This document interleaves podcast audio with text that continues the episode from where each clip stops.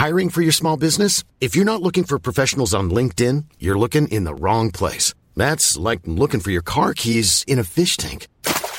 LinkedIn helps you hire professionals you can't find anywhere else, even those who aren't actively searching for a new job but might be open to the perfect role. In a given month, over 70% of LinkedIn users don't even visit other leading job sites. So start looking in the right place. With LinkedIn, you can hire professionals like a professional. Post your free job on linkedin.com slash people today. You're listening to Lucy Kellaway's podcast from the Financial Times. Tony Hayward, the attractively boyish looking new head of BP, was quoted in the FT last week as saying that he has a leadership style that really listens.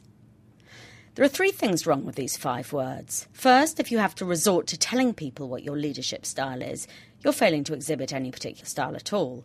Second, styles don't listen. Third, and most fatally, if you think the biggest part of leading is listening, you're either disingenuous or deluded. Mr. Hayward isn't alone. In fact, listening has become the biggest and most fashionable of all modern leadership fads. Every new leader promises that this is what he is all about. Gordon Brown arrived at number 10 in June and talked and talked about how much he was listening. Three times in his speech last Monday, he commended himself for how much of it he was doing.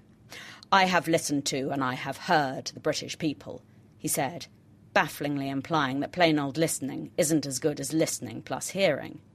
There's nothing wrong with listening per se. In fact, some listening is vital, but it has to be the right sort.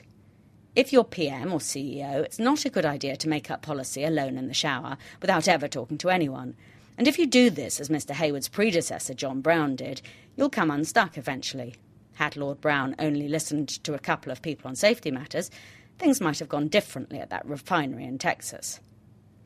Yet just because some listening is essential, it doesn't follow that listening is what sorts out successful leaders from the rest.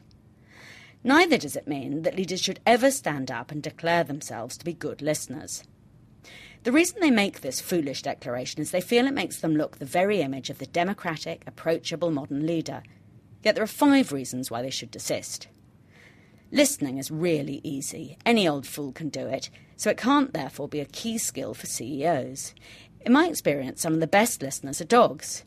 They have a way of putting their heads on one side and cocking an ear. Sometimes CEOs turn out to be dogs, but that's different. Listening is only the first of four increasingly hard things that leaders do. After they've listened, they must think, then make a decision, then implement. The fourth one is always the hardest. To promise mass listening is phony. CEOs usually don't have the time or the inclination to do lots of listening. To say that you're listening can sound weak. It suggests that you don't have the foggiest idea of what to do, which isn't a good trait in a leader. And finally, it encourages cynicism. It implies your CEO will not only listen to you, but will do what you say. In fact, your CEO doesn't really want to hear you whining on about why you're so underpaid, and so very appropriately doesn't want to listen to you at all. The very word listening encourages people to say some remarkably silly things. Here's what Peter Senge, the management thinker, has to say on the topic. Generative listening is the art of developing deeper silences in yourself so you can slow your mind's hearing to your ear's natural speed. This sounds a little overcomplicated.